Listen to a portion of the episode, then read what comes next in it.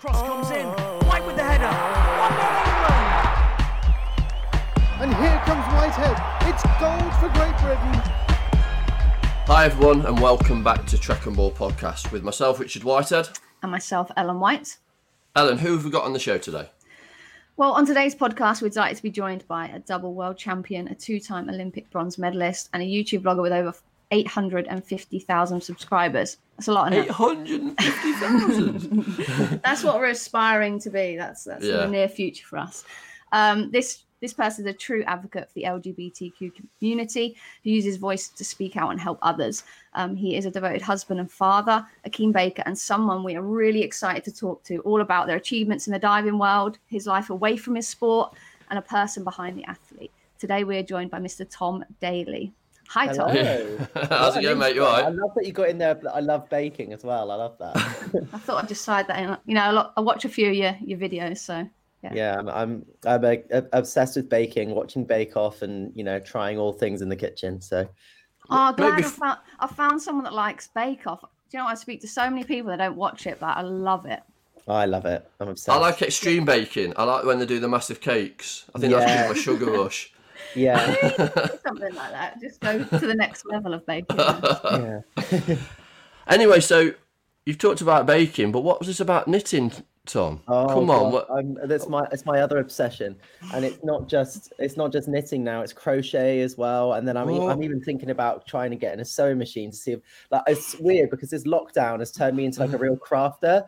I started by I was on my way to a competition in Canada, and it was it was Lance, my husband, who said to me, um, "Oh, you, we should get back into doing our mindfulness things or doing something that we can like just escape from things because you know it's so hectic being a parent and an athlete and traveling and all that kind of stuff. So once Robbie's in bed, doing something that we can unwind with, and uh, my husband said, "Why don't you just try and just like start like knitting squares, just to like do something to take?" I was like, "I don't know how to knit. That's going to be time consuming and boring."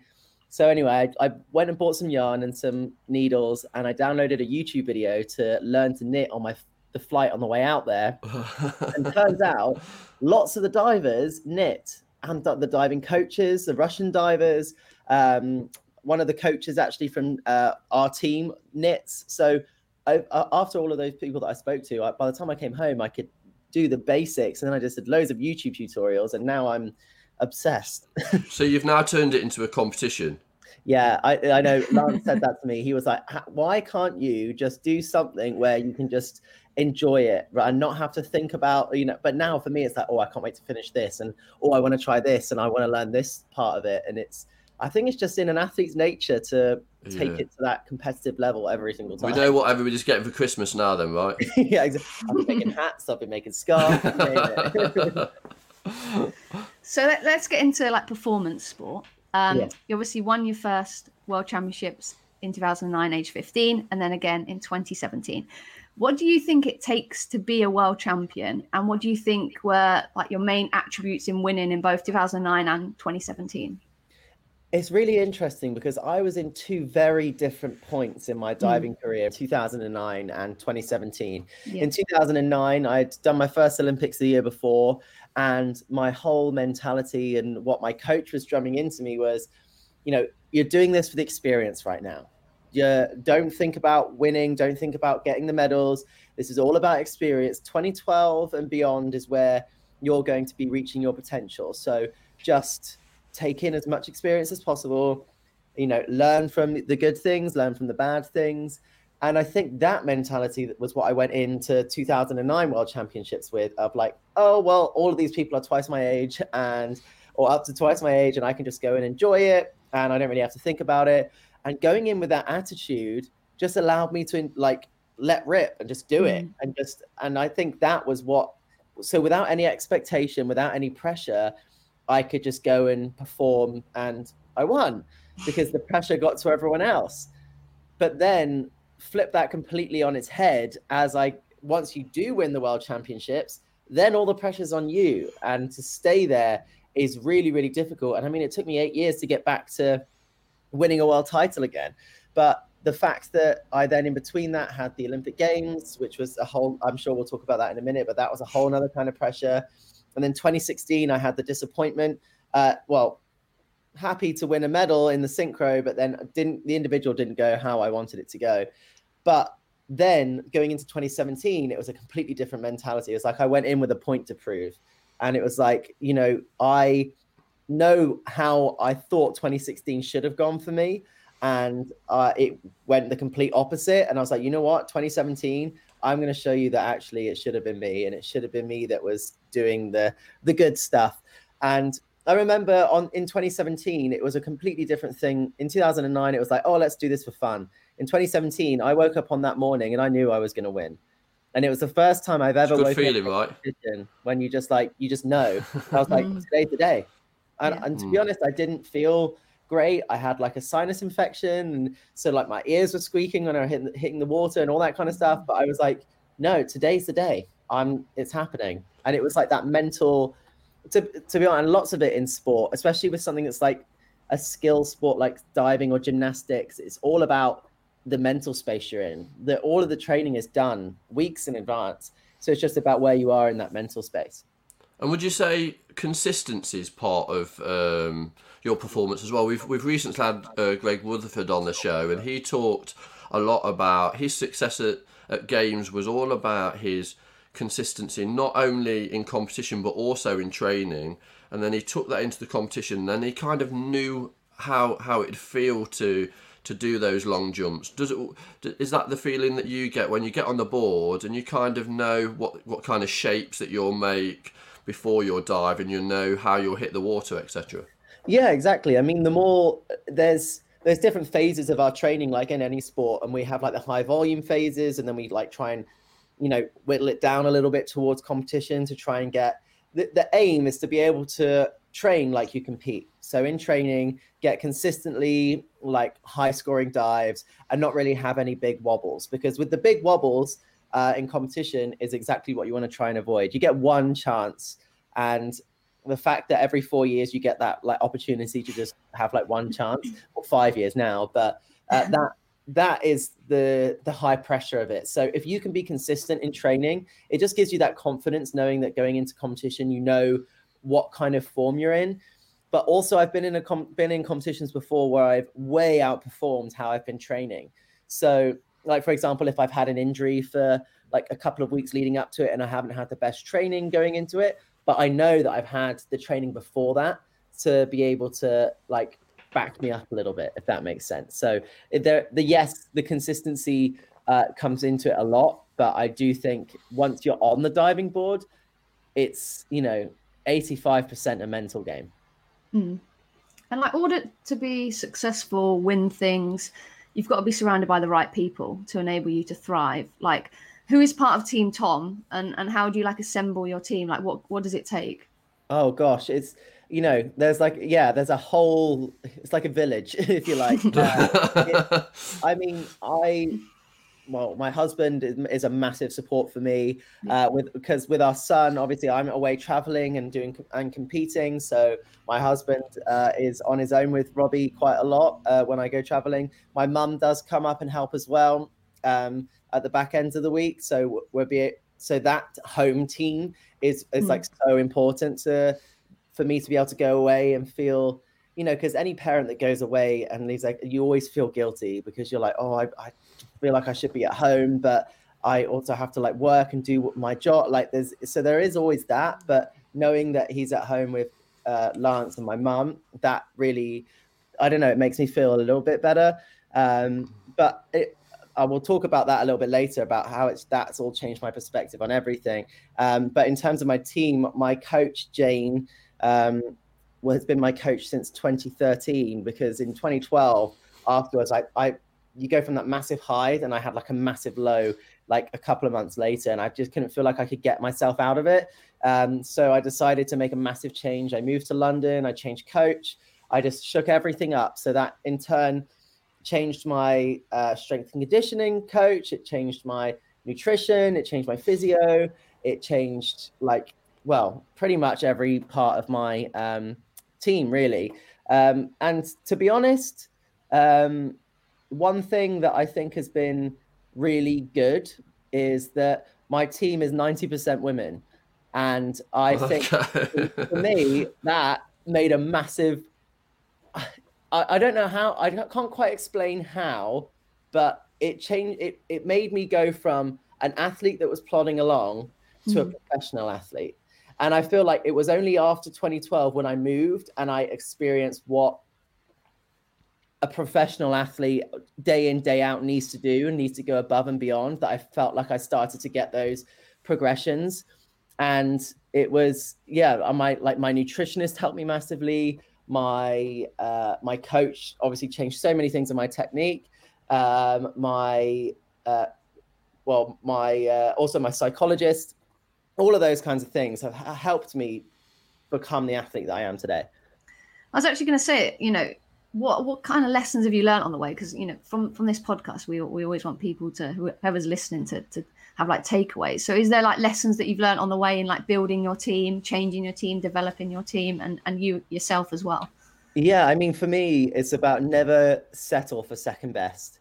If something is not right, and if your gut tells you that you there could be something better or there could be someone better or there could be some never just let it go by have the conversations have those uncomfortable conversations because if you have those uncomfortable conversations earlier it mm. saves all of the headache of like oh now it's gone too far now i can't say anything mm. and just being able to have that regular communication to set boundaries and to set your expectations of where you want to go and how you want to get there and let for me it's about letting everyone know what my like my attitude going into an olympic year is. I am going to do every single thing possible make every sacrifice and do anything and everything possible so that when i stand on the diving board at the olympic games i know i've done mm. everything that i physically can like mentally could any like absolutely everything. So i know that i have the best shot at doing my best.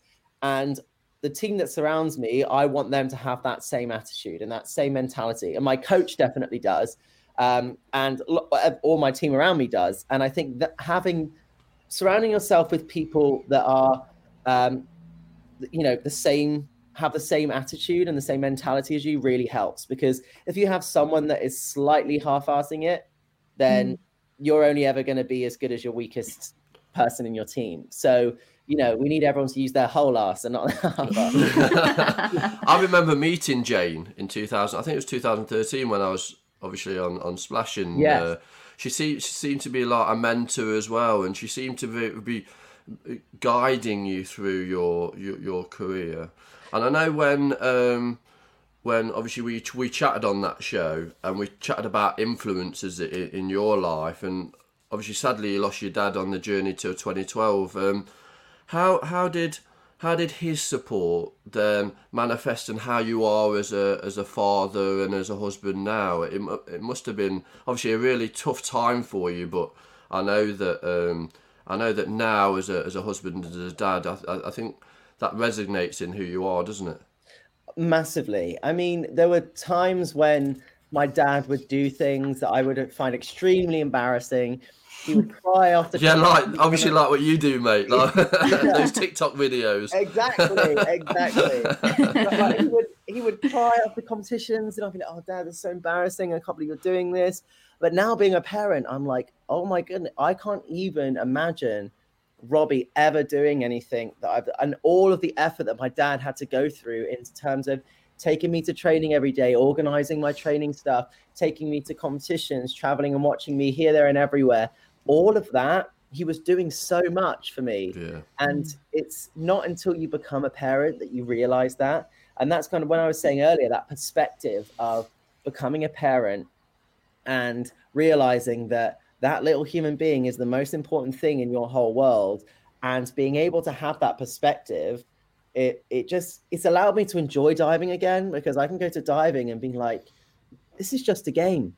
It's a damn important one for me but it's just a game and I'm going to enjoy it and just, you know, it's, I'm not going to be able to do this forever. So why mm. not just make the most of it, enjoy it, do what you need to do. And sometimes that perspective, well, since having that perspective has just allowed me to compete so much better. I don't worry about how how the competition's going to go. I just execute. I just go do it rather than mm. thinking, oh, what if this happens? What are people going to think? And you know, at the end of the day, I'm going to come home to Robbie, and he's going to be there, you know, one in a cuddle, and he's not even going to care whether I've done well or if I've done bad. But it's more about, you know, I guess showing him an example of like you can work hard for anything and you can achieve it. Oh, definitely. Um, and you know, what was like your mindset going into to like London 2012, for instance? Like, especially you know, you just spoken about you, you know the influence your dad had and his influence. Like, what was your mindset going into that games? Yeah, that was it. Was such a, a whirlwind of a time. I mean, I remember going into it. It was, I mean, it was all the hype and all of the expectation and all of the pressure because mm. you know it was London 2012. Everyone in the UK was talking about the Olympics coming up, and you know I would see people in the streets that would be like, "Oh, you're going to go bring home the a medal for us," and you know thinking it was going to be as easy as turning up, doing my dives, and coming home with a medal. And there was there was an unbelievable amount of pressure. Even going into the last day, diving hadn't won a mm. medal yet, and our performance director said, "Tom, we need to win a medal. If we don't win a medal, oh, wow. we lose our funding." And I was like, "Oh, that's really helpful." Yeah, wow.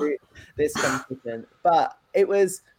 I remember putting like the prelim didn't go uh, exactly how I wanted it to go. It was like a pretty disastrous prelim. I mean, I made it through comfortably, but then the semi final again wasn't that great. And it wasn't until I was walking out in the for the final and I saw like there's 18,000 people cheering in the crowd and it was and I saw like my family, my mum and my brothers at one end of the diving pool like screaming and I was like, this is the moment that I've dreamed of since I drew a picture in a book when I was nine years old, with, like saying London 2012 that I was going to be in the Olympics.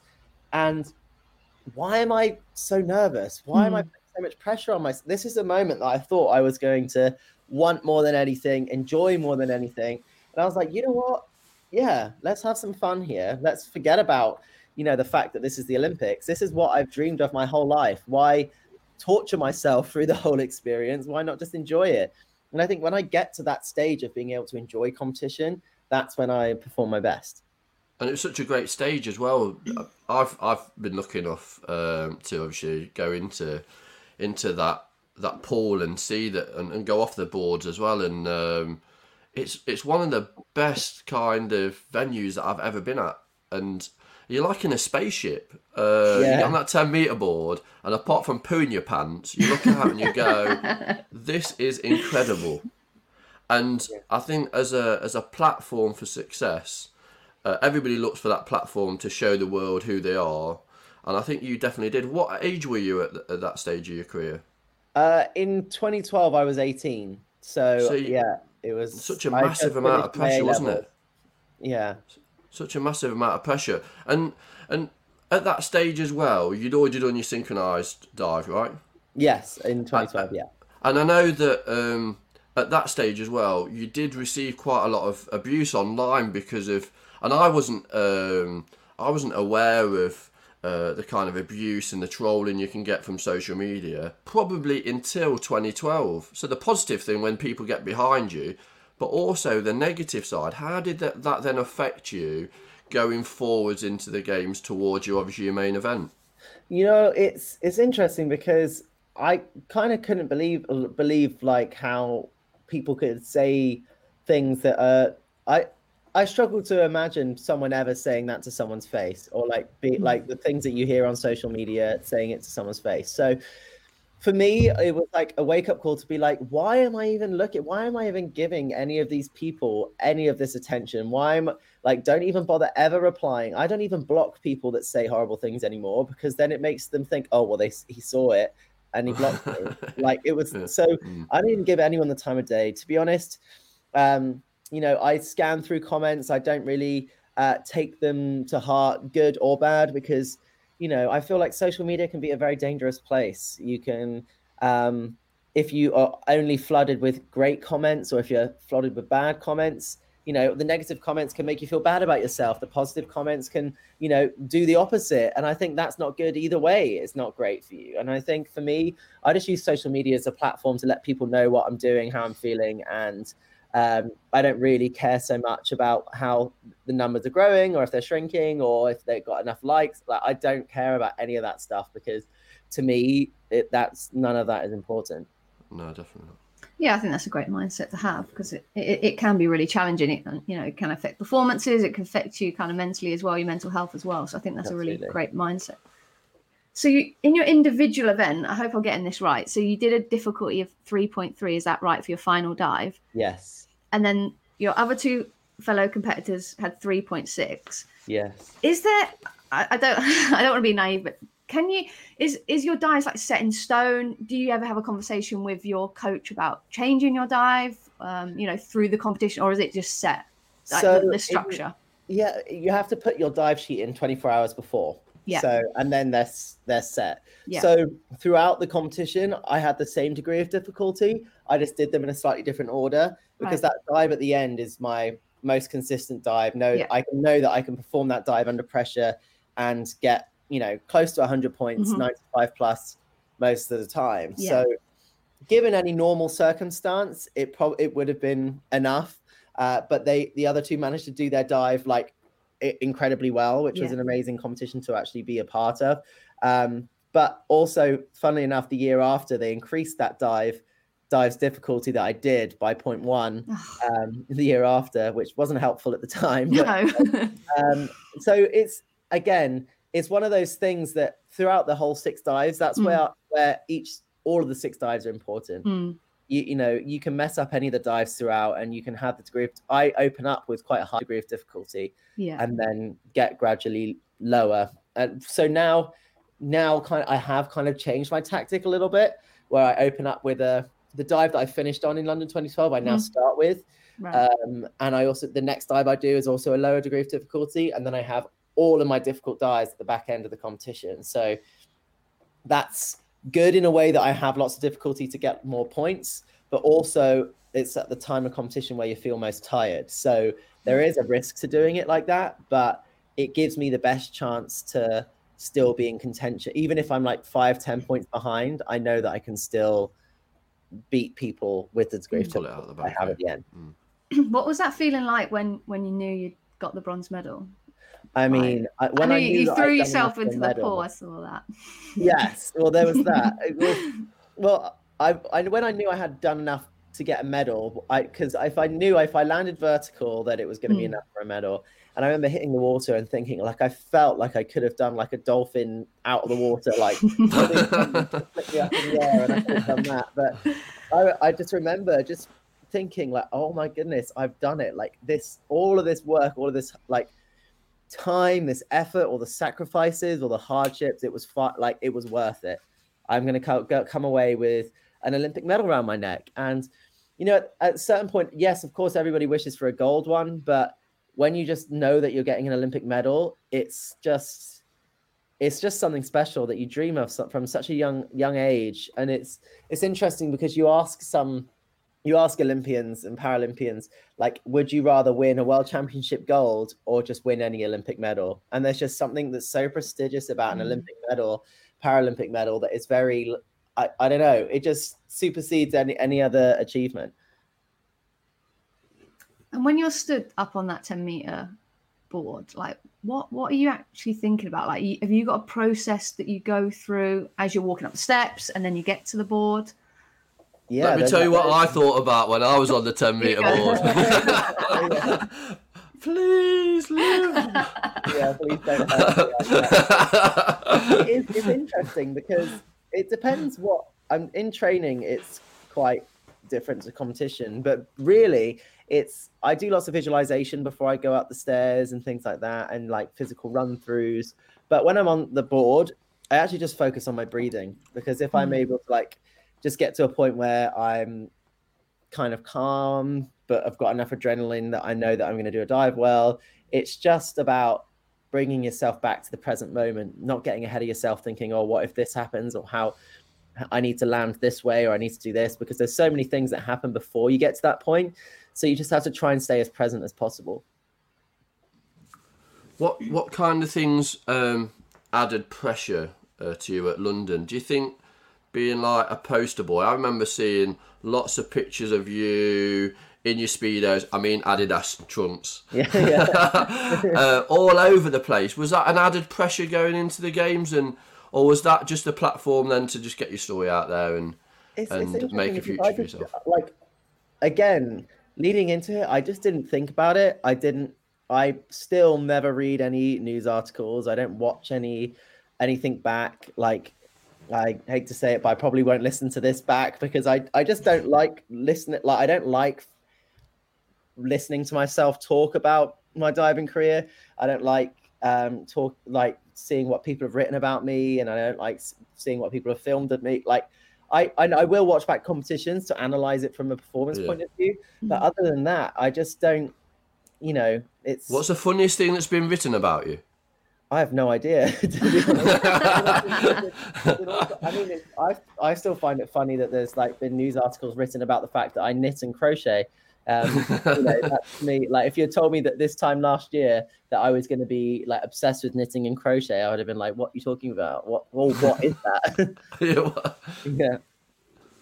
Um, this is a question for Rich because it, it I've read something about about you Tom about the aftermath of kind of 2012. But like, are there any moments and feelings you know after a major competition where you've Paralympics that you felt like quitting or not wanting to continue running? Yeah, um, after a major games, especially after you've been successful, you, you kind of get really flat, and um, the adrenaline goes, the kind of aurora of the games, and, and being in the village with all the, all your your mates kind of disappears, and then you kind of come home, and yes, it's great to be back home with your family and friends, but then all of that goes, and it's trying to then um, replicate that is really hard. Do you have the same kind of feeling when when you come Oh, from? absolutely. I, like after 2012, I really struggled, and it mm. was it was interesting because you know I, obviously I'd always dreamed of winning an Olympic medal, and I thought that was what I wanted in my whole life. That's all I wanted, and I was just thinking about London 2012, London 2012, and I didn't think beyond that at all. So once that was all over. I found myself like really in like a hole, like a post-Olympic blues kind of thing, and I was like, yeah. How can I be like upset and mad and like not happy about the fact that I'm an Olympic medalist? And then who do I talk to hmm. to that would even understand the fact that you know I can't talk to any of my teammates because they didn't win an Olympic medal and, and I'm gonna say, Oh, I feel really like rubbish about how I'm like and diving on and they, they would be like, Shut up, you just won an Olympic medal. Like what are you talking about? I would have given, you know, anything to be able to do that and it's like just so then you're like stuck in a hole of not being able to have anyone around you that understands. So i was like going like my diving career was like i was like you know what? I can't do this anymore. I need to like get away. I can't do it. Uh, so to the point where like i stopped for a little bit and was like okay um, maybe i need to start looking into something else that i'm going to do and i started doing Yeah. more tv stuff and i went to um, and that was when i went to la to do uh, some stuff for nickelodeon.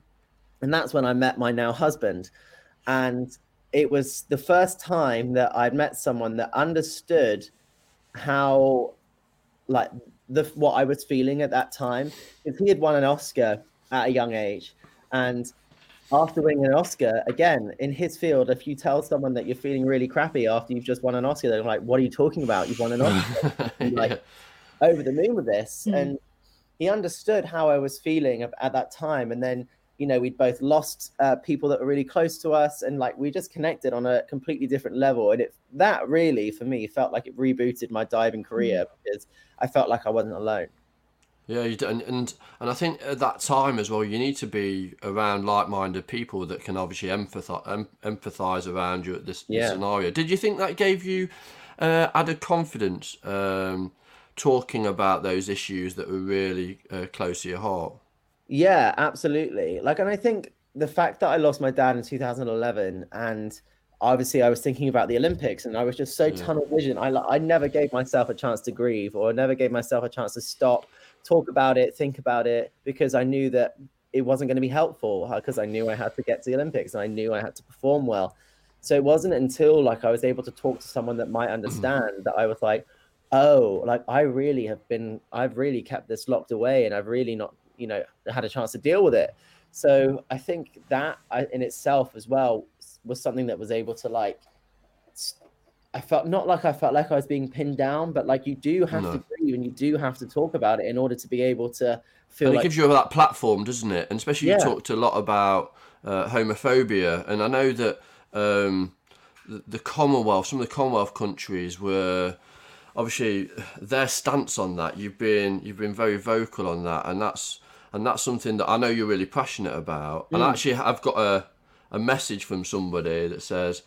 How does an athlete with all the structure and mental toughness of an elite athlete deal with with a freaking filmmaker husband who is who is who is paid to be an emotional madman who thrives on discover, uh, discoveries pulled from chaos? And this is from somebody called Dustin Lance Black. do, you, do you know that person? know him, no. yeah, um, he definitely is crazy, and he definitely is up and down emotionally. Let's put it that way. It, I mean, that that's that's the interesting thing, though, is we are so opposite in that sense. Like, you know, athletes are so, well, most of the time, I find that we're very like, we're going to wake up at this time. This is the routine. This is the structure that I need. We're going to do this, this, and this, Yeah. and like to have a plan and know where we're going. Whereas Lance is very much a creative, likes to go with the flow, um, feels things like in a different way because he has to be able to emote that and put it onto paper and all that kind of stuff. So we are very different in those in that sense, and I guess that's where like opposites attract and we'll be able to balance each other out in that way. Um, but you know, it's it's also good to, yeah. I mean, Lance knows that it can be a challenge sometimes, but and he finds Mate, you've got some work to do at home as well because he's been looking after your Robbie. yeah, I know. and, and I'm, I'm always like, okay, Lance, Lance will say, oh, okay, I need to, I need to go to the gym and today and do a workout. Uh, even an example this morning, like bearing in mind, it was an hour. And, Lance was going to go and run a 5k, and it was an hour and a half before this call. And I said, oh, Lance, remember I've got a call at 11. He was like, oh, well, I'm not going to be able to run today then. I'll go no, you go for your run. You've got an hour and a half. You should do it in th- at least in 30 minutes. Get out there now. And he's like, oh, no, no, no, I won't have enough time. And, and I was like, don't go making excuses now. And then so I like holding accountable to his workout goals, that's for sure. And which uh, I'm sure he doesn't really appreciate, but kind of does maybe. Let's talk about Splash, mate. Let's talk about Splash. Um, So- Just come up the stairs. Now. I see, yeah. He's talking about me. He's so, well, he's there. He is. That was a damn exaggeration. I did that 5K two and a half minutes flat. on this your watch. brilliant. He's like an accurate watch. that is brilliant. Mm. so, so splash wise, right? All I want to know is who was your favourite contestant and who was useless. That's all I want to know. You were the you were the best. You were the best. like, come on. Like, you were the only one who did like managed to do a handstand and like was just like, yeah, I'm gonna do it. Like the first That's- time, it was that's like, bold. yeah, go for it. And it was it was really interesting to see actually who you were would think would be a really good diver and who actually was because sometimes people would surprise like for people that had dance backgrounds or gymnastic backgrounds or sporting backgrounds of course you're going to have some awareness of your body to be able to do it but because diving is something that comes so natural to me like in terms of i don't have to think about falling off the board and landing on my head or whatever but it was interesting to actually see how difficult it actually is for people Yeah. to learn from scratch um, because there's one thing having awareness of your body when you're like standing on the ground but when you're up on you know 10 meters high even three meters high and you know you've got to be aware of your body in the air because once you've taken off there's not really that much that you can do to i mean there's little bits and bobs here and there that you can do to slow yourself down but there isn't really much. So it was really interesting for me to watch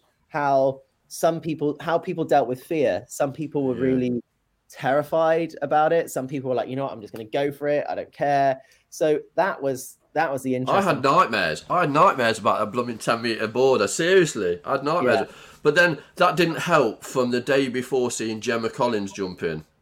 Yeah, no, she- yeah. I, I mean, I remember on the live show, she had these big bruises, just like from oh, where Yeah. she was smacking the water. But yeah, you know, she was she was quite the quite the character on Splash, bless her. I'm still waiting for Rich to show me some videos of him diving, actually. Speedos and everything. I'm waiting for Yeah. it, Rich. Yeah, you, you don't want to see those, mate. They're very they, they came tight. up with quite some costumes, didn't they? Yeah, they were. Yeah, they were. Yeah, they were very revealing. Mine were too tight. I was. I kept t- telling them, look, I need them a bit looser. that's the, that's the thing. It's like what is for us divers. We can't. The reason we wear things that are so tight is because you don't need anything out of place, and you don't need anything in in a. You don't, you you don't don't any, need any accidents, right? Yeah, That's ex- 35 miles an hour and something out of place is not so not so comfortable. Becky Becky Adlington was talking. We spoke to her, and she said that literally she's dived in once, and then just her boobs just popped out, and like she's like so thankful that they're like they're not filming under her lane. Like, yeah, I can't. I can't They are imagine. Nothing so, like- yeah those those swimsuits that they wear the swimmers oh my gosh they are they are incredibly tight because they have to Mm. try and be as aerodynamic like or I guess not aerodynamic because they're in the water but hydrodynamic I guess is the Yeah. word but they have to be like as streamlined as possible Mm. So it is really interesting to to see that Nothing like that's happened to you then, Tom, has it? You're not lost your Oh, shorts or uh, anything, have yes, you? like forgetting to tie my trunks up, and they. I've been in competition before where they've come around my ankles, and they've like they've it's been up on the big screen where like they felt. Luckily from the back, you just see my backside on the screen, and I'm like, I'm like pull up my trunks. I mean, yeah. So I definitely remember to do my chunks up from now on. Is it is it true that the um the British swimming chief executive kind of based on Splash said that you'd risk winning Olympic gold in the future if you were to, to take part in it? Oh yeah. Uh, was it David Sparkes at the time? I believe. Yeah. Yeah, I mean, it's uh, put it this way, British. Yeah, they've they've never been quite on my side about anything. Put it that way. Mm. Um, so it's yeah, I'm all here and happy to do everything for the young kids and and all that kind of stuff. Um, but they've definitely not been one of my supporters. Put it that way. Mm. And did, did that did that affect did that affect your relationship with them moving forward as well? Was that Oh, uh, oh yeah. It, it, I mean, yeah, it continues to be a problem, and I think it happens with uh, lots of their athletes. Um, sure? I don't think they, well, often they don't understand what it is to be an athlete and Mm. what how much we course, have to sacrifice and what our families put into it, and they don't treat people's families as um, people that are crucial to us being Yeah. able to do what we do. So yeah, they've they've never quite understood that. I don't think. No, I definitely agree with that. And then obviously you from from doing like splash and you're now into the cycle going into Rio. Um, how was that cycle different for you? Was there any real changes um, with your training, etc.? I think the biggest change was uh, my coach. So my like my training schedule changed, my intensity changed. Like just loads of things were were changing, and I was also like kind of became the athlete that I am now in terms of like my understanding of nutrition, of strength and conditioning. Uh, also, just the understanding of um, like like mentally what space I needed to be in. Also, like my technique and also like I, I ended up finishing growing kind of thing so by the between 18 and 22 was kind of like the time where you stop growing and you start to develop the body that you're going to have as an as an adult uh, because obviously when you're 18 you're still still kind of growing still kind of developing so that i think made me a lot stronger to be able to finish my dives a lot better And you competed in the, the men's synchro, won bronze with, Yeah. with Dan Goodfellow. Do you think the work you both put in, like moving into the games, um, like the consistent performances, like really kind of helped you both kind of get that medal? Oh, massively! Because every competition that we did in 2016, we came away with a medal. Hmm. So it was a very consistent year for us. Our scores were always good, and I think that um, helped a lot. And then also six weeks before we left for the games, Dan moved in with me as well. So Oh, wow. like we were able to um, train together, we lived together, and we just tried to do everything uh, so that we could get the best performance possible. Mm. And you know, thankfully, I mean, it was a close one, but we we did. So it was we were pretty happy with that. It must be important to have a real close relationship with with your uh, sync partner then at that point. And uh, talk to us about how that comes about. Is it something that you kind of choose, or is it your coach? How do you get a, a partner, and then what kind of attributes make a good synchro partner? Yeah, it's a bit of everything, really. There's a, like there's lots of like things that influence it, but re like it comes down to you have to be able to do the same dives. So currently in the UK, there's only two people that I would have a choice of doing synchro with, um, and right now my synchro partner is a guy called Matty Lee, and he moved down from Leeds to London to train with me full time two years ago now, and basically to be able to do the same dives, kind of have a similar technique, um, and because if you have a similar technique to be able to stand next to each other and go one, two, three, go, you don't really have to think about much else other than Mm. that. Obviously, at the beginning, there's some little timing tweaks and things like that. But once you're in the air, you've got to do your own dive. So if you're if the two of you are next to each other and you kind of look similar and you kind of have a similar technique, it makes it so much easier for then the judges to be like, oh, they look like two people doing the same dive. Whereas even with Dan, although we were very successful, we did have a- a similar technique at the start, but then Dan was a lot smaller than I was and he span a lot faster than I did. Right. So it, the spin speeds were often a little bit off, but um, as long as we came in vertical and we were the same distance from the board, it would uh, the judges would still go with us. Um, but now with Matty, uh, my spin speeds are the same uh, as his, like as his, so our synchro scores tend to be slightly higher. Do you know what I just remembered, Ellen? Is that when Go I because I used to I used to be a swimmer, Tom, and um, I swam at Crystal Palace, and I met Jason Statham when he was a diver. Yes, because he used to dive. Uh, yeah, he used to dive at Crystal Palace. Yeah, I've just just remembered just when you were talking, then I went, I need to mention that. Yeah, and and my first, so I don't, I can't remember who his partner was at that point, but then they invited us to do a couple of dives, and I think I went off the three meter board and just like belly flopped in, I think, and uh, Yeah, he's, And he's very. Um, he, I think he di- he dived at the Commonwealth Games as well. I can't remember which ones. I believe they were in Malaysia, but like a long time ago. But yeah, Jason Statham, eh? Thanks for a little, in, Who in, little insight there. diver out of all the That's sports, it. a He's diver. done all right since, hasn't he? He's done all right. Yeah, he's done all right, I guess.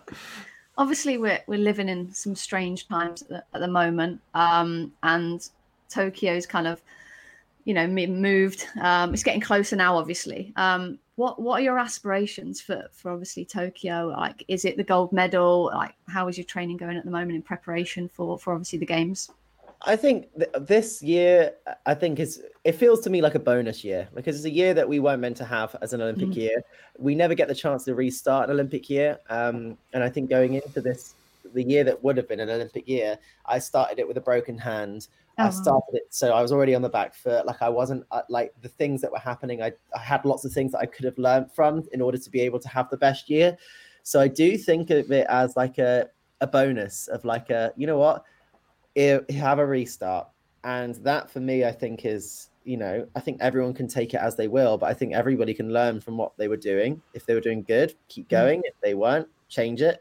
Um, but going into that competition like i said before i'm going to give everything i've got this this year. Um, i don't have an outcome target because i know that i will be happy if i get to the the olympics and i've done everything that i can. If i've done everything that i can I know that I'm just going to go there and dive, enjoy it, and just, um, you know, obviously I'm going to give it my best shot.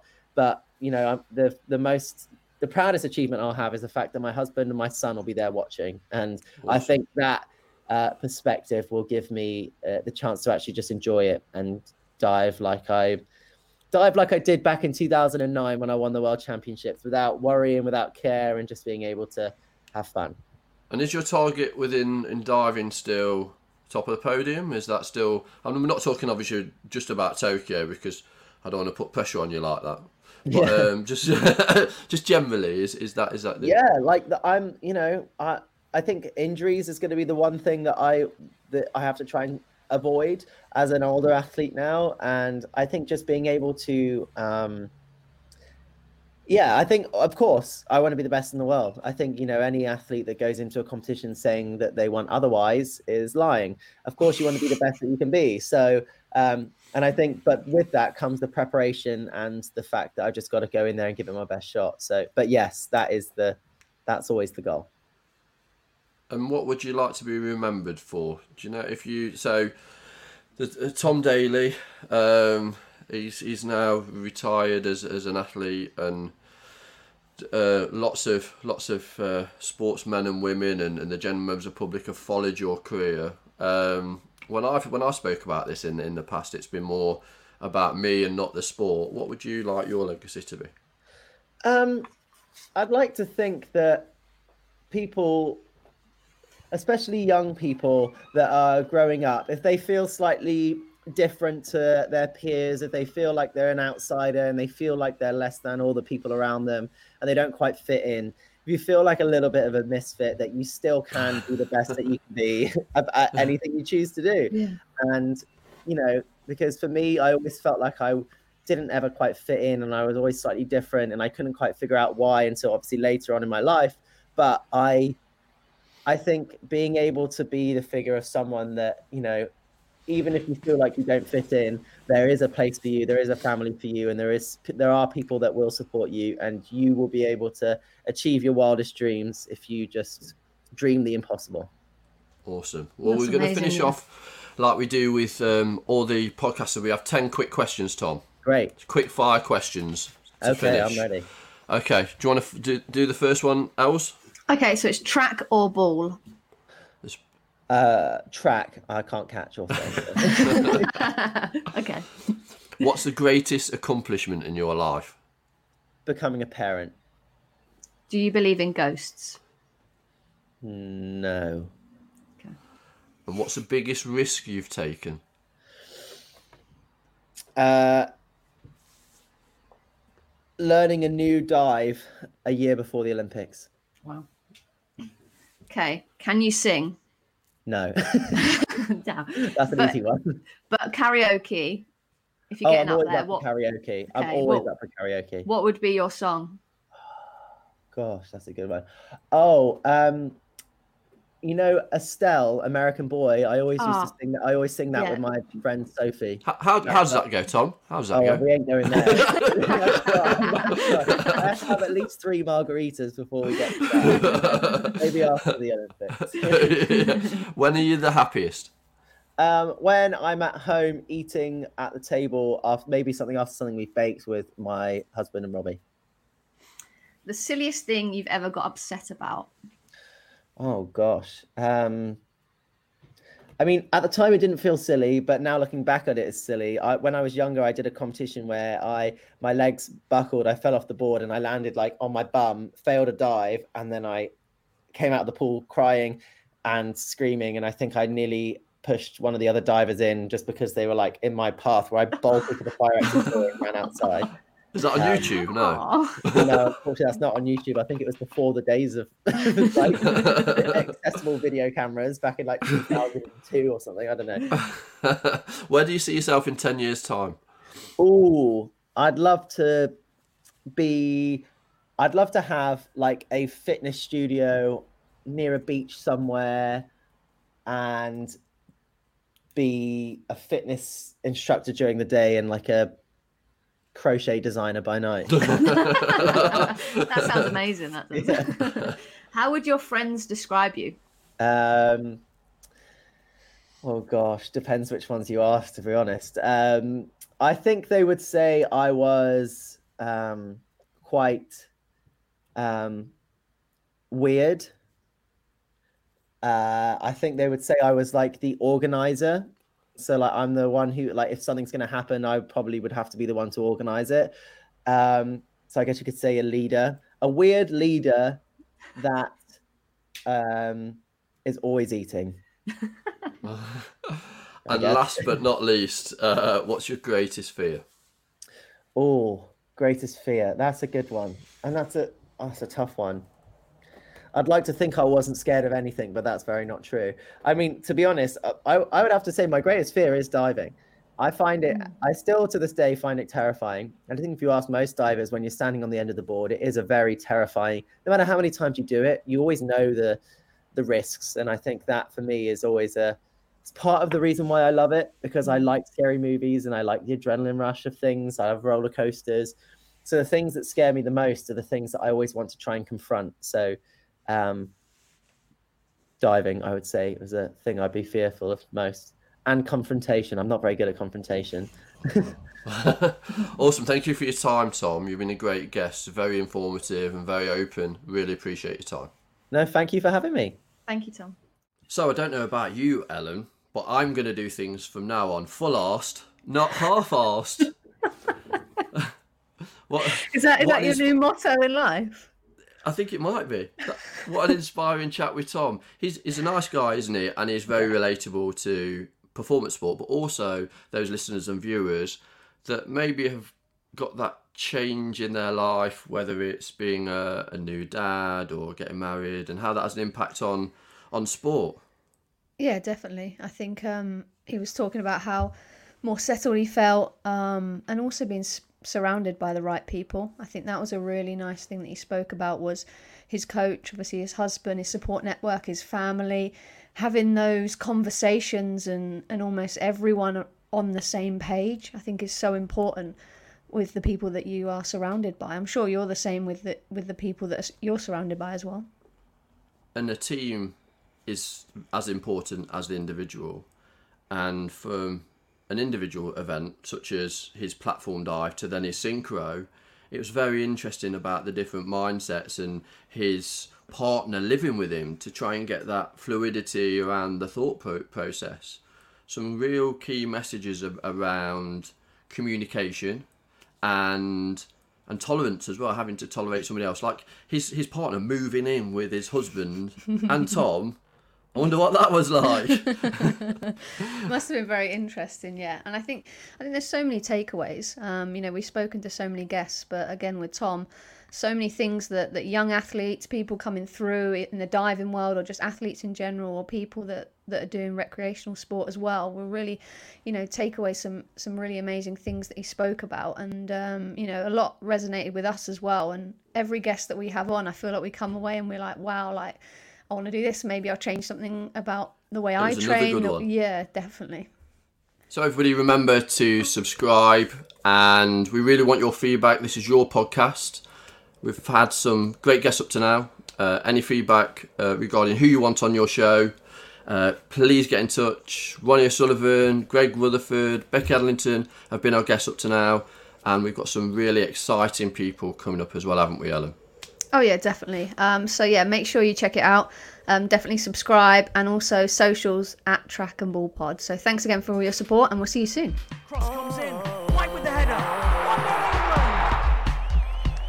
run. And here comes Whitehead. It's gold for Great Britain.